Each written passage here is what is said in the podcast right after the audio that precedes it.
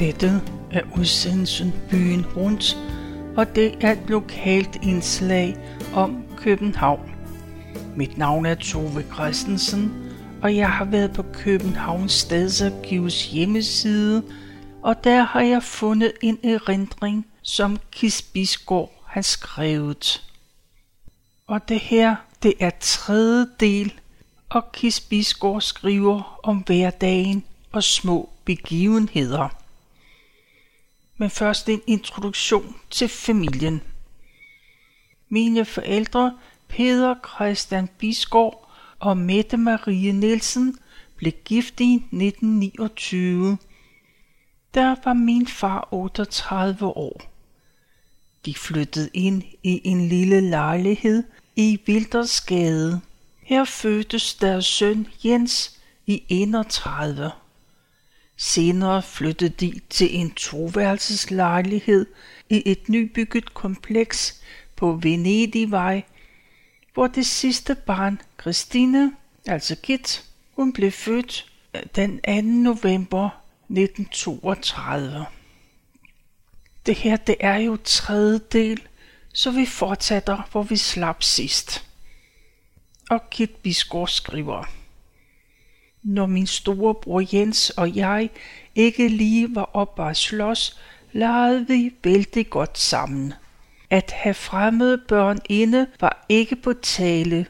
Den uorden kunne mor ikke have, og vi var vel heller ikke inde hos andre. Det var nok ikke almindeligt, at småbørn gik på besøg hos hinanden. Mange af vores lege var naturligvis fantasilege, og dem fortsatte vi med et stykke op i skolealderen. Det var mest de to bamser, der måtte holde for. De talte begge babysprog i vores munde, og de kaldte sig selv for Basse og Dulle, og det blev efterhånden deres navne. Vi var begge to dronninger over hele verden. Vi kunne åbenbart regere i fællesskab. Vores navne var fru Jens og fru Kit. Det skete utrolige ting i vores store verden. En gang holdt jeg bryllup med en usynlig person ved navn Ole. Det var naturligvis et kæmpe bryllup. Det foregik under spisestuebordet. Jeg havde fundet alle husets smykker frem til lejligheden. Efterhånden, som vi blev større, kæmpede vi mod flere og flere forbrydere. Det var altid Jens, der var mester i de lege. Han havde også på et tidspunkt fået en revolver, og så blev de plaffet ned rundt om i huset med stor spektakel. Der sad jo et bånd med knald i revolveren. Det har vi sikkert kun kunnet gøre, når mor ikke var hjemme. Hun tålte ikke så meget larm. Man kunne også købe knaldperler, nogle små røde dimser, som knaldede, når man sværede dem ud med foden. En gang havde mor købt sådanne ti til Jens, og de lå i bunden af hendes indkøbstaske. Senere var hun inde at købe noget tungt, en pose kartofler måske, og hun holdt ud i taskens hanke, så købmanden kunne plumpe posen ned i tasken. Et øjeblik har købmanden nok troet, at der blev forøvet attentat, da de fleste knaldperler gik af ved den lejlighed. Mor var selvfølgelig også ved at gå på halen af skræk. Jeg vågnede om natten før min fem års fødselsdag, og strakte uden at tænke over det armen uden for sengen og fik fat i en slags vandret stang, hvor jeg dog spekulerede, men gåden kunne jeg ikke løse i mørket. At det var en gave, var jeg ikke i tvivl om. De plejede at ligge ved vores senge, når vi vågnede. Endelig oprandt morgenen. Hvad stod der foran sengen? En stor, flot dukkevogn. Sikke en lykke, og mor var lige så lykkelig. Hun havde sådan glædet sig til at give mig den, og havde naturligvis allerede lavet madras, pude, dyne og køretæppe. Køretæppet var nu det meget fine kviltede med håndsyede blomster fra vores egen barnevogn. Jeg havde nok på den tid fået min første rigtige babydukke med glashoved og lukkeøjne. Men det er en historie for sig. Vognen var bordeauxfarvet og med kaleche, som jeg dog ikke måtte slå ned, for så ville den måske ikke holde så længe. Der var ikke bremser på den, men jeg trådte altid på aksen mellem hjulene og eluderede, at jeg bremsede. Jeg havde et lille dukkekomfur med små gryder i, og jeg havde to små serveringsbakker med tilhørende tallerkener og kopper. De var af blik med påmalede figurer. Jeg havde også en del bittesmå dukker beregnet til dukkestue, men en sådan fik jeg aldrig, trods et heftigt ønske derom. Mor sagde, at det kunne vi ikke have plads til i vores lille lejlighed. Vi har sikkert haft mere legetøj i førskolealderen, men jeg kan ikke komme i tanker om mere. Jens kom tidligt i skole. Mor kunne ikke styre ham, og så var han der af vejen så længe, og fik også lektier at beskæftige sig med. Han blev seks år den syttende juni nitten syvogtredive, og skoleåret må vel være begyndt i august. Man var ellers i de år ved at omlægge skoleåret til at begynde den første april i København. Jeg var med den dag Jens begyndte. Det var en dejlig solskinsdag, og jeg var meget optaget af min nye sommerkjole, som jeg mente alle måtte beundre. Den var af hvid musselin med små firkanter i rødt og grønt spredt rundt omkring. Vi skulle gennem de store pigers skolegård for at komme ind i gymnastiksalen, hvor de nye skolebørn skulle råbes op, før de gik til klasserne. Og min sanden, om ikke to store piger pegede på mig og hviskede noget til hinanden. Jeg var sikker på, at det var kjolen, de beundrede, og jeg stoltserede forbi. Skolen var Østrigsgadeskole, og Jens skulle gå i B-klassen, det vil sige, han skulle møde klokken tolv. A-klassen gik fra klokken otte til elleve i begyndelsen, senere fra klokken otte til tolv. B-klassen gik så til klokken tre, senere til klokken fire. Jenses klasselærer var Nils Krumman, og regnelæreren hed Bengt Olesen.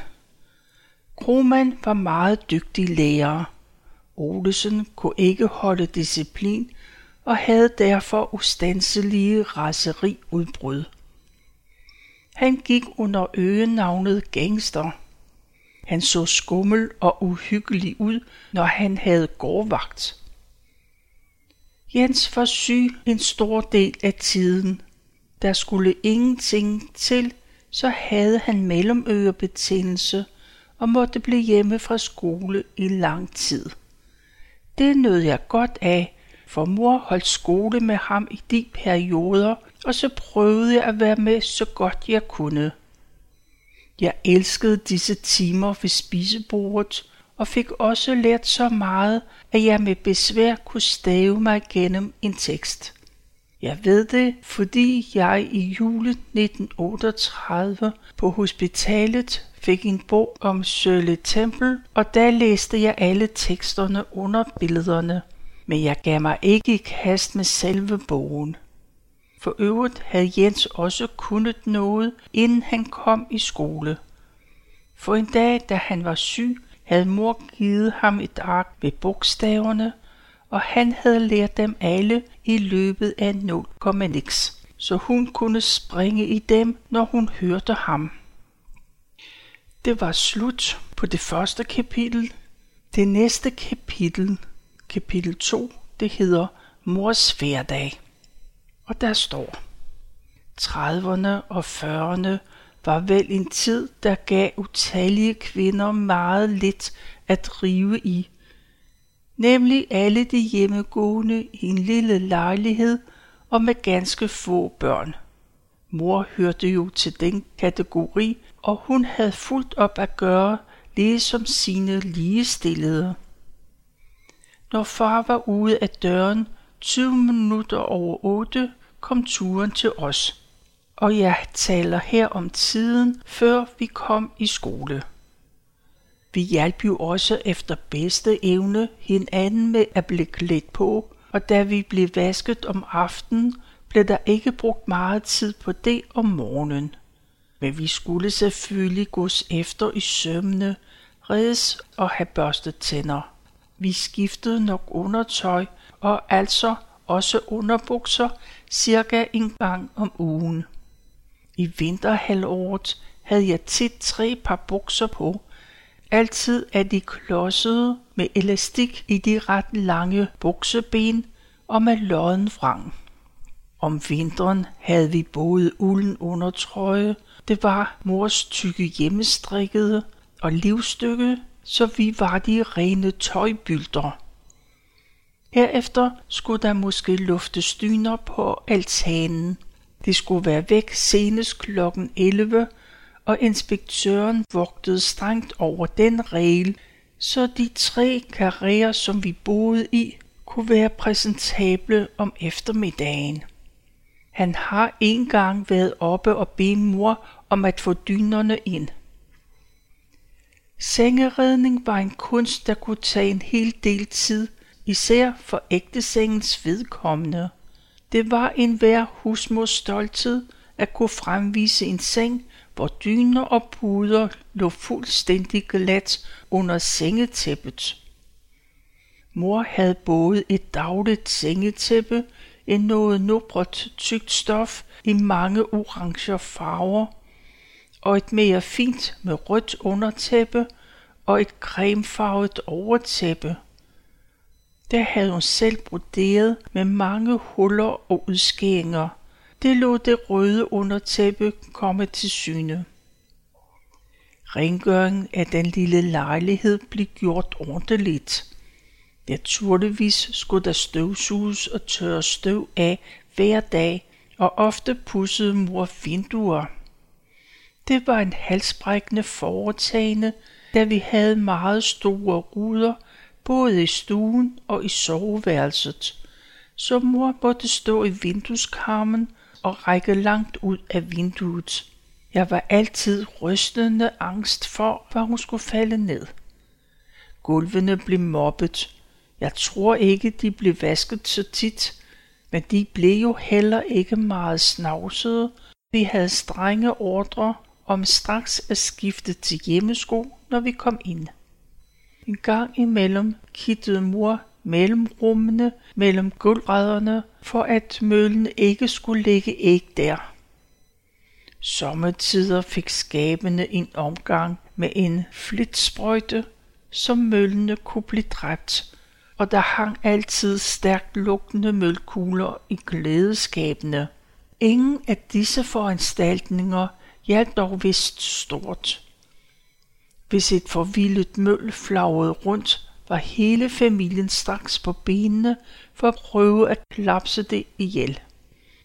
Når alt så var skinnende rent, så var det tid til byturen, som vi selvfølgelig var med til, mens vi var små. Vi skulle jo også ud og have luft, når vi ikke var syge. Og hvordan klarede man husholdningen uden køleskab? Ja, der blev jo købt ind i ganske små portioner hver dag. Jeg har mange, mange gange været hos slagteren og bedt om for ti øre leverpostej, hvor man så fik en stribe sky med i købet. Når det var rigtig varmt, blev meget mad sat ned i kælderrummet, der hørte til lejligheden.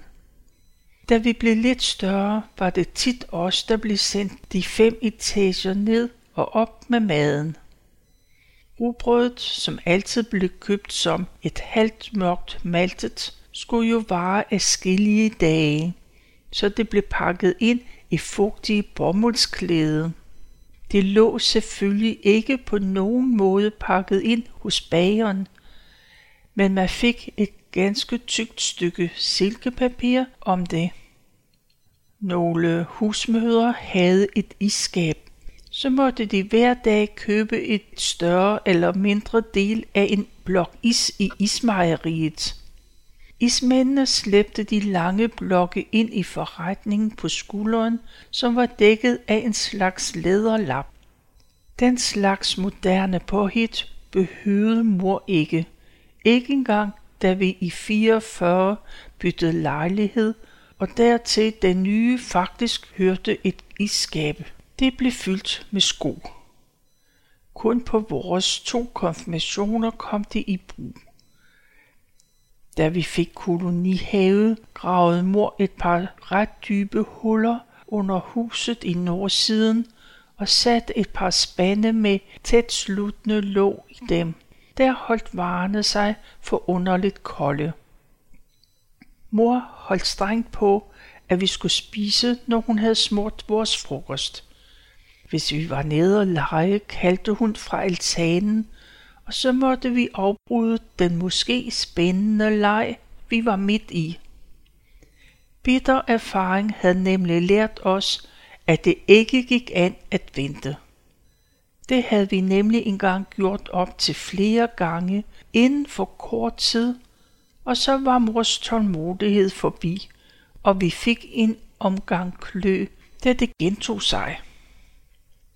Mor var meget stolt af sig selv og yndede at fortælle sine veninder om, hvordan hun lærte os at komme første gang, hun kaldte. Da det jo var kold mad, har jeg aldrig kunne forstå, at det skulle gå så punktligt til. Vi kunne jo nok være kommet, når vi var blevet sultne. Men alt skulle helst gå efter en snor. Om eftermiddagen havde mor nok at gøre. Vi fik så godt som altid hjemmebagt franskbrød og rundstykker til om søndagen, og meget ofte også en billig gærkage med marmelade som fyld. Den blev vist kaldt julekage, men spistes altid hele året. Franskbrød og rundstykker, som mor kaldte boller, blev ofte bagt med kartoffelvand. Bollerne var lidt ovale, og mor skar en rille på den lange led. Hun kom ikke birkes på. Lige før de skulle i ovnen, dyppede mor fingeren i et kop kaffe og gned overfladen dermed. At ofre et dyrt æg på sagen var utænkeligt. Så skulle der stryges, klatvaskes, stoppe strømper, pusse sølvtøj og sys. Mor syede alt vores tøj. Hun var utrolig til at opsnuse billige rester, så jeg for eksempel havde oceaner af fine kjoler, som havde kostet en slik. Mange med skønne broderier og smoksyning. Tit fik hun også tante Niks aflagte, og hun var en jern til at bibeholde smarte finesser på faster Niks kjoler, når de blev lavet om til en miniudgave til mig. Hun klarede let vores overtøj også, og der var altid syet med stor akkuratesse. Hun kunne simpelthen ikke tage, at alt ikke sad perfekt. Da hun skulle sy plus for til Jens, måtte hun have en vinters aftenskolekursus. Men så gik det også fint, og hun syede utallige af slagsen til ham. Det var jo tidens mode igennem hele hans barndom. Det gik piger heldigvis ikke i, ellers havde jeg garanteret skulle overtage hans aflagte. Det gjorde jeg med meget af det andet tøj. Flere gange syede mor to vinterfrakker, en til hver af os. Stoffet var det samme, men min var pigeligt med lidt broderi foran og en pigefæson. Men ak, når vi året efter var vokset fra hver sin frakke, måtte jeg overtage hans drengefrakke, selvom jeg ikke var meget for det.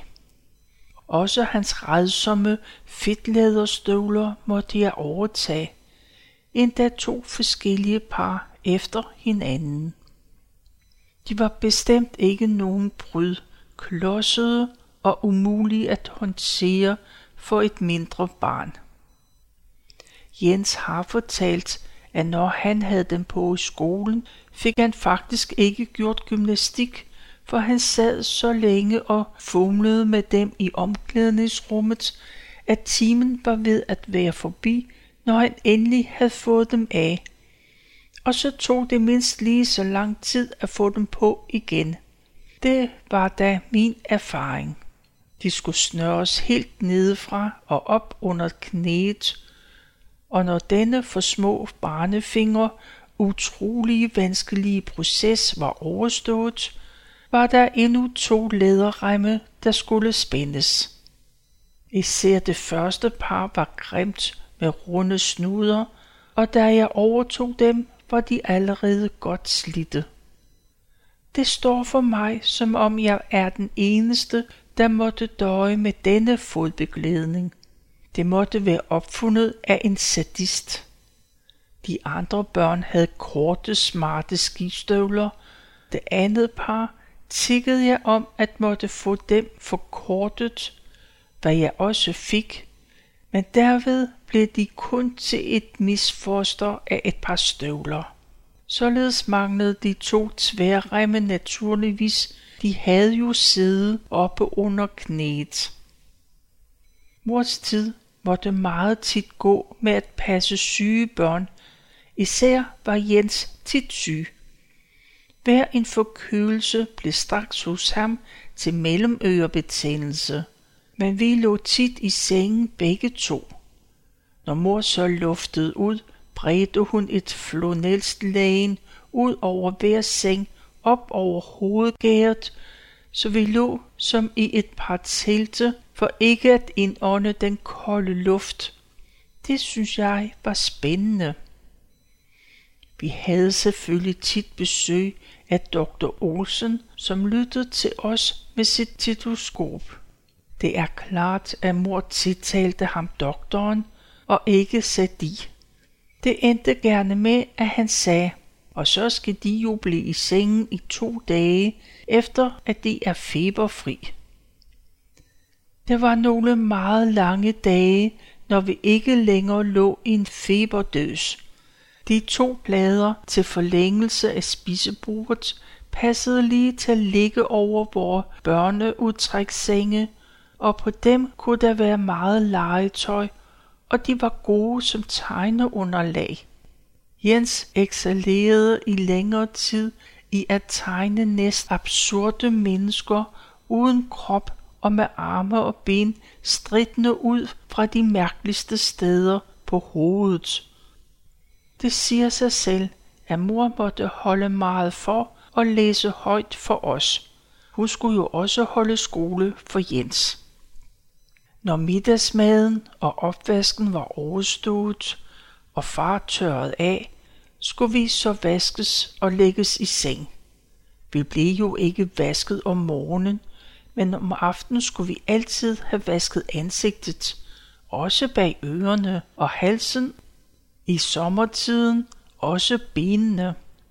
Så stod vi på visebrættet med et ben op i vaskekummen. En gang om ugen var vi i bad i en stor zinkbalje. Der var jo bruser i på toilettet, men mor kunne ikke fordrage styrtebad, så bruseren var aldrig i brug. I flere år indledtes vores aftentoilette med, at Jens sad på wc'et, og jeg gjorde hans selskab siddende på potte. Senere fik mor påmonteret et barnetoiletsæde på toiletsædet, så potten kunne afskaffes. Ved syvtiden kunne mor endelig slappe af med aftenskaffen og måske en stoppekurve.